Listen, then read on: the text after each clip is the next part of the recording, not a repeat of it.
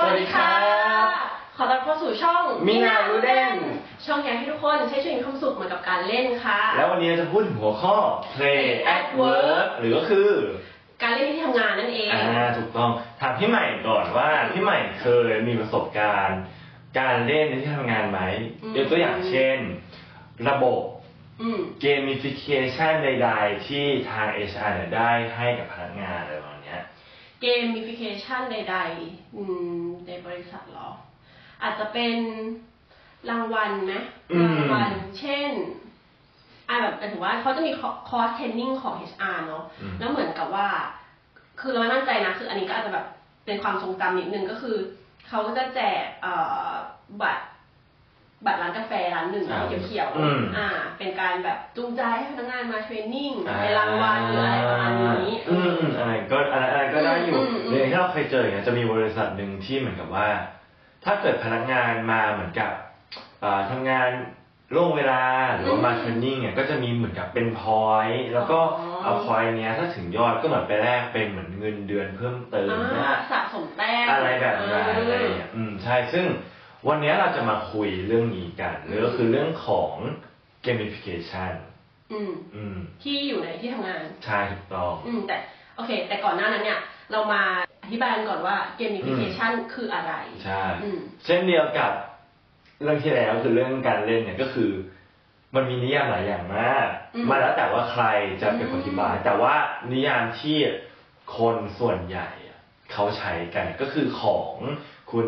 ดีเทอร์ดิงก็คือคนที่บอกว่าเกม i ิชันคือการนำเอลิเมนต์ของเกม หรือเมคานิกของเกมเนี่ยนะ มาใส่ในคอนเท็กซ์ที่ไม่ใช่เกม อืม เพื่อจูงใจในการเปลี่ยนพฤติกรรมของคน อืมคือคีย์เวิร์ดมันก็คือการเปลี่ยน พฤติกรรมของคน อืม ประมาณนั้นอย่างเช่นเราจะสังเกตเห็นทั่วไปอย่างเช่นบริษัทอื่นๆใดหรือแม้แต่ธุรกิจต่างๆที่เขาทำการค้ากับลูกค้าอย่างเงี้ย อืม เขาจะชอบมีเหมือนกับแคมเปญหรืออะไรที่เกี่ยวกับเออเอาเอลเมนต์ของเกมมาเล่น เพื่อให้คนแบบมี engagement มากขึ้นใน อืม โปรดักต์หรือวันที่ทำงานของเขาอะไรอย่างเงี้ย อืม อันนั้นก็จะเป็นส่วนที่เออคนไทยใช้กัน อืมอื อื ม ม อืมอันนี้คือ definition ใช่ อืม เพียงแต่ว่าในหลักในลักษณะของการแอ p พลายใช้จริงอ่ะมันอาจจะไม่ได้ใช้ตามนิยามนี้ถูกปะ อืม เพราะว่าเพราะอย่างเช่นเราตอนเนี้ยเราจะได้ยินคำว่า gamification เยอะมากเหมือนทุกคนอยู่ดีก็อยากทำ gamification อ่ามันเป็นเหมือนเป็น บัสเวิร์ด เอ่อ buzzword อะไรเงี้ยแต่ว่าด้วยหลักการแล้วอะ gamification อะมันไม่ใช่การเอา point แบบศิลปะมาตู้แล้วบอกว่านี่คือ gamification มันไม่ใช่แบบนั้น อ๋อคือมันไม่ใช่แบบ อืม ไม่ได้ไม่ใช่เอาแค่แมคานิกอะไรสักอย่างหนึ่ง ใช่ครั มา บ มามาแบบแปะแปะลงไปแล้ว ใช่ บอกว่านี่คือ gamification ใช่เพราะหัวใจของมันคือการเปลี่ยนพฤติกรรมของคน อืม ที่เป็นทาร์เก็ตของเราอะไรเงี้ย อืม สมมตินะว่าอะไรยกตัวอย่างง่ายๆอย่างเช่น แต้มบัตรเครดิต อืม รูดได้แต้มรูดได้แต้มรูดได้แต้มคำถามคืออันนี้เป็นเคมีฟิเคชันไหม เป็นเปล่า ยิ่งรูดยิ่งได้แต้มยิ่งรูดยิ่งได้แต้มเอาแต้มไปแลกซื้อของอะไรเงี้ย เอ่อ มันเปลี่ยนพฤติกรรมคน คือถ้าถามเธอถ้าถ้าเกมมันคือเปลี่ยนพฤติกรรมคนมันก็อาจจะเปลี่ยนนะเพราะว่ามันก็ทำให้คนรูปบัตรมากขึ้นปะ อืมใช่ไหม อืม แต่ในมุมมองหนึ่งเขาพูดว่าสิ่งนี้อาจจะเป็นแค่ classification อ๋อ คือการใช้ point มา มาเป็นเหมือนกับ เป็นเหมือนเอลิเมนต์ในการให้คนอะทำอะไรบางอย่าง แต่สุดท้ายแล้วอะจริง ๆ ข้างในอะเขาไม่ได้เปลี่ยน เพราะอะไร สมมติว่าอยู่ดีปุ๊บบัตรเครดิตธนาคารนี้บอกวันหนึ่งว่า เราจะลด point จากการ 25 บาทได้หนึ่งแต้มเป็น 50 บาทได้หนึ่งแต้ม อืม ยังใช้อยู่ไหม ไม่ใช่ดิ แล้วอย่างนี้มันเปลี่ยนพฤติกรรมยังไงอะ อ่า อ่าเข้าใจปะ เออเออ เพ เอ ราะ อ ฉะนั้นมันถึงว่าบางทีอย่างเงี้ยเวลาที่อ่าอาจจะมีแบรนด์ใช้หรืออะไรอย่างเงี้ยแล้วแพมบอกว่าเอ้ยนี่คือเกมพลิเคชันนะอย่างจริงแล้วอ่ะเขาอาจจะเป็นแค่ classification เพราะว่าสุดท้ายพฤติกรรมที่เปลี่ยน มันไม่ได้เปลี่ยนจากข้างใน แต่มันเปลี่ยนจาก เพราะว่าคนอ่ะเห็น value ของ benefit ที่ได้ ไม่ใช่เกิดจากข้างในของตัวเขาเอง อืม อืมแต่ gamification มันคือการเปลี่ยนพฤติกรรม ซึ่งมันจะต้องมีส่วนที่เปลี่ยนไปที่ภายในด้วย อืม อืมประมาณนั้น อืม ยกตัวอย่างเช่น สมมติว่าอยู่ดีปุ๊บอ่า เราอาจจะแบบชอบกินร้านอาหารร้านนี้มาก อืม อะไรอย่างเงี้ยชอบกินอาหารร้านนี้ใช่ไหม แล้วเขามีเหมือนกับเอ่อเป็นแคมเปญออกมา ว่าเออเนี่ย ถ้าเกิดว่าคุณวันนี้คุณสั่งแซลมอนชิ้นนี้เนี่ยนะ คุณจะได้ลด 10%สมมุติ เพียงแต่ว่า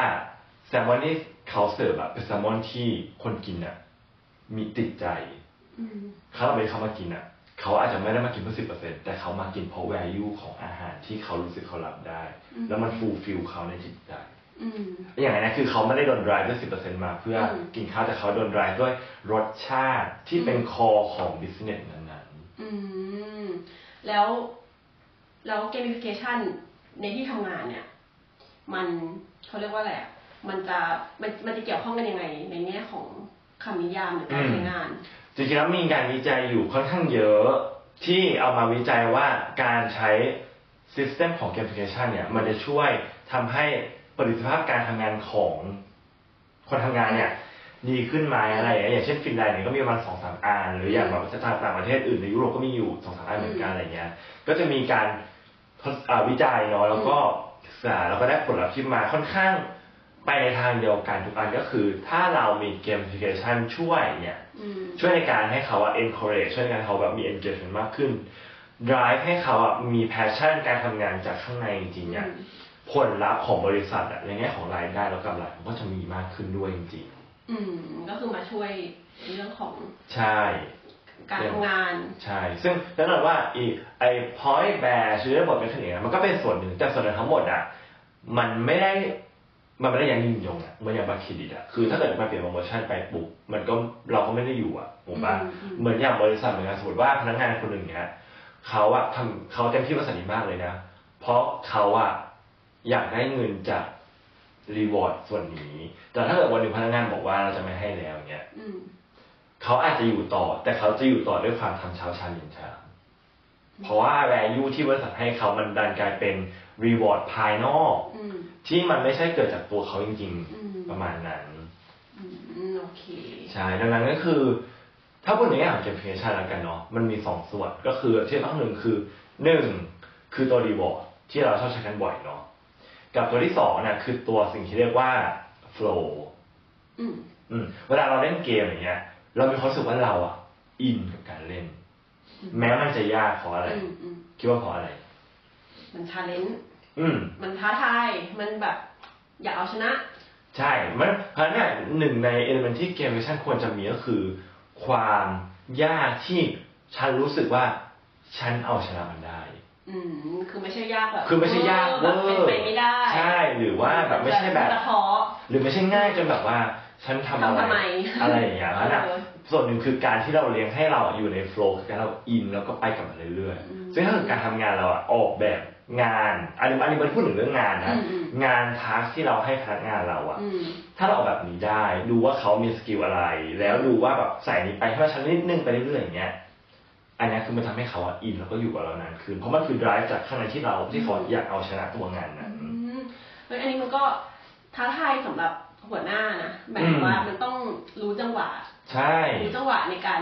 หล่อเลี้ยงพนักงาน ใช่ คราวนี้เราหย่อนทาร์กไป ต้องดูความเหมาะสม ถูกต้อง าคืออ ม คือไม่ให้พนักงานรู้สึกว่าเอ้ยมันง่ายจนมันไม่ท้าทาย หรือมันยากจนแบบว่าฉันจับอะไรไม่ได้เลย เออ อะไรเงี้ย แบบเพราะว่าจะมีคนบางกลุ่มที่แบบว่าอ่ะเอาไปทำสิ อืม แล้วไม่ให้อะไรกูเลย เออโอเค ใช่ปะ เออ แล้วก็งงเข็มคือบางที เออ ถ้ามันคือตอนแรกมันอาจจะมีไฟนะ อืม แต่พอมันยากเกินไปปุ๊บมันก็จะแบ มัน บ ลอสอืม เขาจะรู้สึกว่าหมดไฟในการทำงาน อืม อันนี้ก็เป็น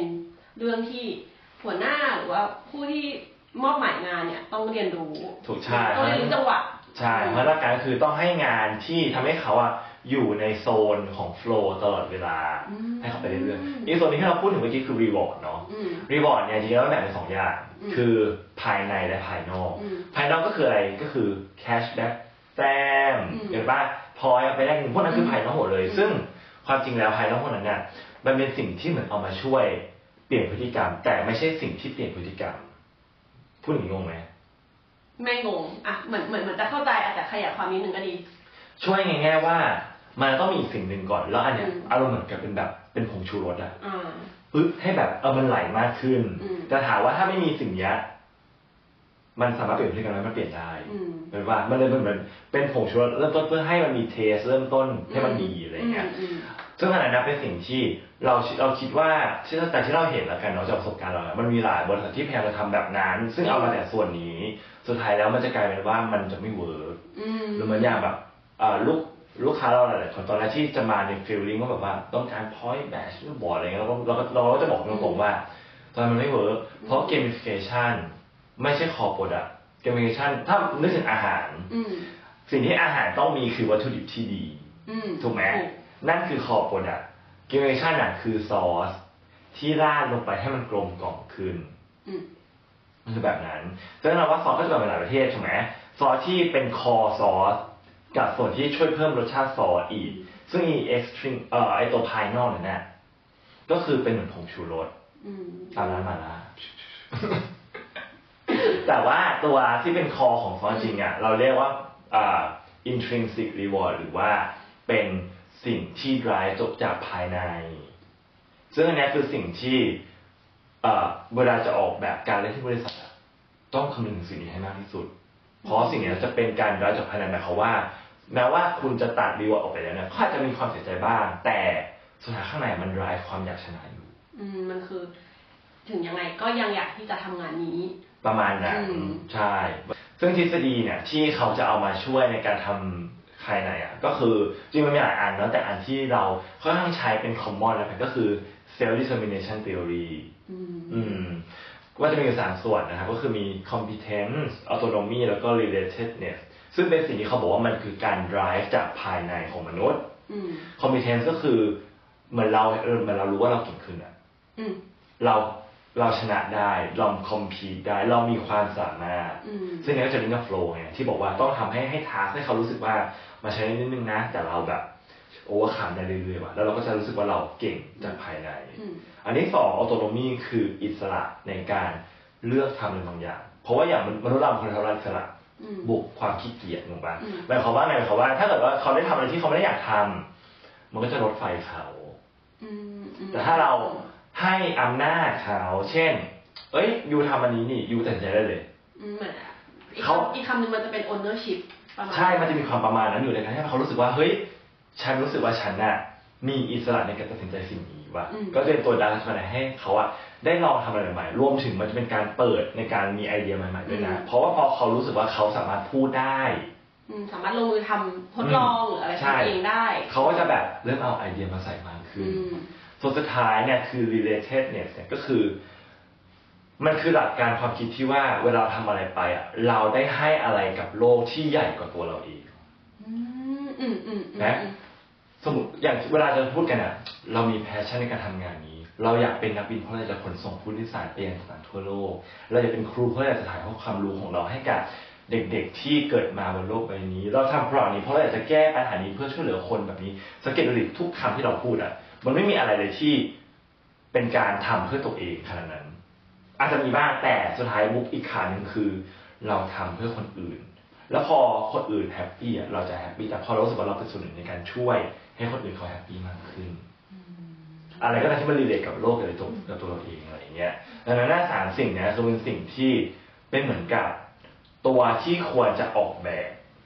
การเล่นในที่ทำงาน เพื่อที่จะทำให้เขาอะอยู่กับเราแล้วก็มีแพชชั่นในการทำงานเรื่อยๆ ไม่เบิร์นเอาท์จากตัวสิ่งเราภายนอก อืม อะไรแบบนั้น อืมโอเค ซึ่งที่ใหม่นึกออกไหมว่าแบบมีบริษัทไหนบ้างไหมที่แบบว่าแบบมีการ drive จากภายในอะไรอย่างเงี้ย drive จากภายในเหรอ ไม่รู้ นึกไม่ออกเลย บริษัทสตาร์ทอัพไง า คือเรื่องการคือเขาอาจจะไม่ได้คิดอันนี้เป็นคอแต่แรก อืม แต่เนื่องจากด้วยบริษัทเขาเล็กบุ๊กแปลว่าทุกคนจะต้องทำระดับนี้แปลว่าระบบระดับโอเนอร์ชิพอะจะต้องโยนให้เขาไปเลย อืม จะสังเกตว่าคนที่ทำสตาร์ทอัพอะเขาดูมีไฟมากกว่าคนทำงานบริษัท อืมอื ถูกไหม อื เพราะว่าเขารู้สึกว่าเขามีโอเนอร์ชิพเขามีอำนาจ แพชชั่น ใช่มีอำ มันทำมาจาก passion ใช่มาจากไหนใช่มาจากมาจากภายใน อืม เป็นอะไรอย่างเงี้ยเพราะฉะนั้นมันเลยเป็นเหมือน คือเหมือนเขาอาจจะไม่ได้ออกแบบเกมเป็นครีเอชันตรงนี้มาซัพพอร์ต แต่ด้วยความที่ภาระมันตรงนั้นมันทำให้เกิดสิ่งนั้นขึ้น มันทำให้มันโดนรายได้เพราะว่ามันคือ motivation จากภายในของเราในการอทำืมอืม อื อื ม มอืม แต่ถามว่าตัวสิ่งเราภายนอกมันสำคัญไหมมันสำคัญนะ ไม่มีใครอยากทำงานโดยที่ไม่ได้เงินเดือน อืม พอเราต้องใช้เงินในการใช้ชีวิต อืม นะเพราะฉะนั้นความหมายคือผงชูรสบางครั้งไม่จะเป็น แต่บางครั้งก็ควรใส่สักนิดเพื่อ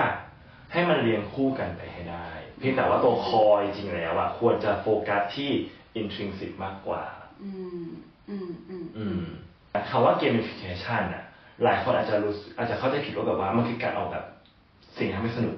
อืม ในการทำงานถูกไหมซึ่งจริงๆแล้วตัวนิยามของ gamification น่ะมันไม่มีคำว่าสนุกเลยนะ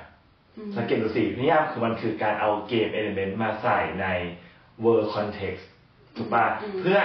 encourage หรือเพื่อปรับเปลี่ยนพฤติกรรมมนุษย์ มันไม่มีตรงไหนเลยที่เป็นคำว่าฟัน เพราะฉะนั้นจริงๆแล้วอ่ะการมี gamification อ่ะมันไม่ได้แปลว่าเรากำลังเอาเรากำลัง apply เกมมาในโลกจริงเพื่อให้มันสนุกขึ้นมันไม่ใช่แบบนั้นนั่นไม่ใช่พอยของมันอะไรอย่างเงี้ย อืม แต่เจอมีอีกคำหนึ่งที่เป็นคำที่ตรงกว่า แล้วเรารู้สึกว่าถ้าใครต้องการที่จะพูดว่าเรากำลังทำให้สิ่งของคุณมันสนุกขึ้นน่ะ มันจะเป็นคำว่า ludification อืม ludification คืออะไร ludification น่ะคอนเซ็ปต์ของมันคือจะใหญ่กว่า gamification มันคือ gamification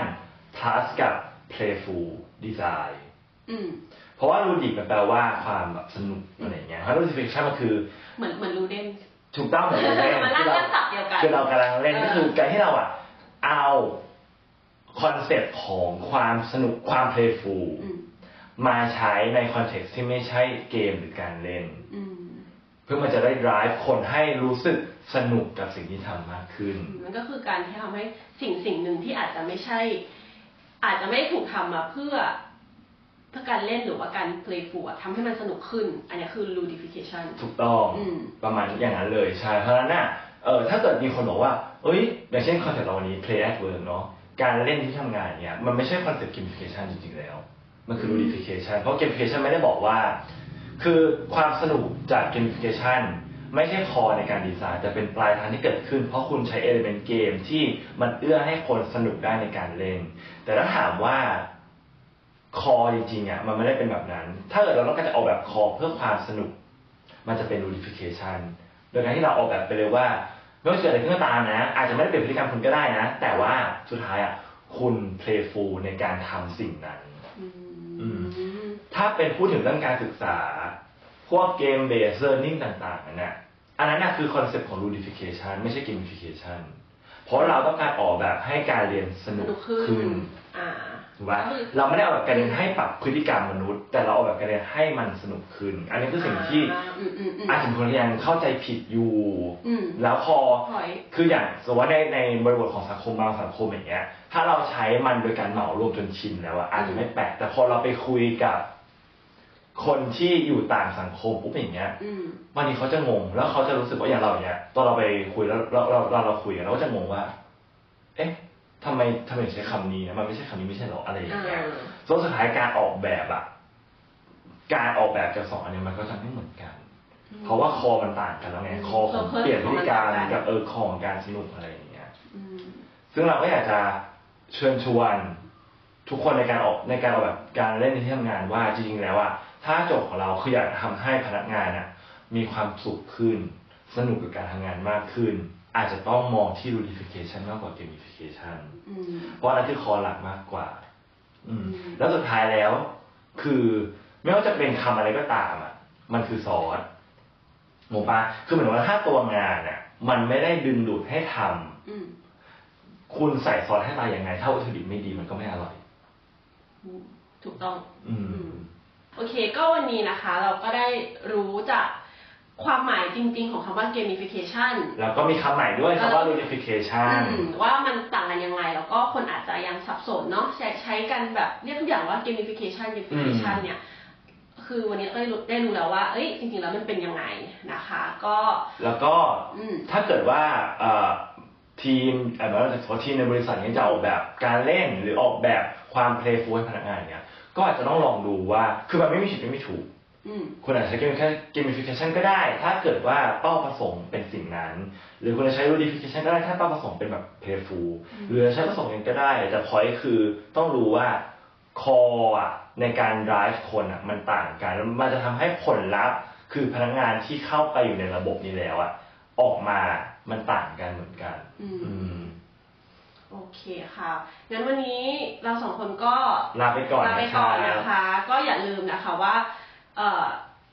gamification มันมีอะไรมากกว่านั้น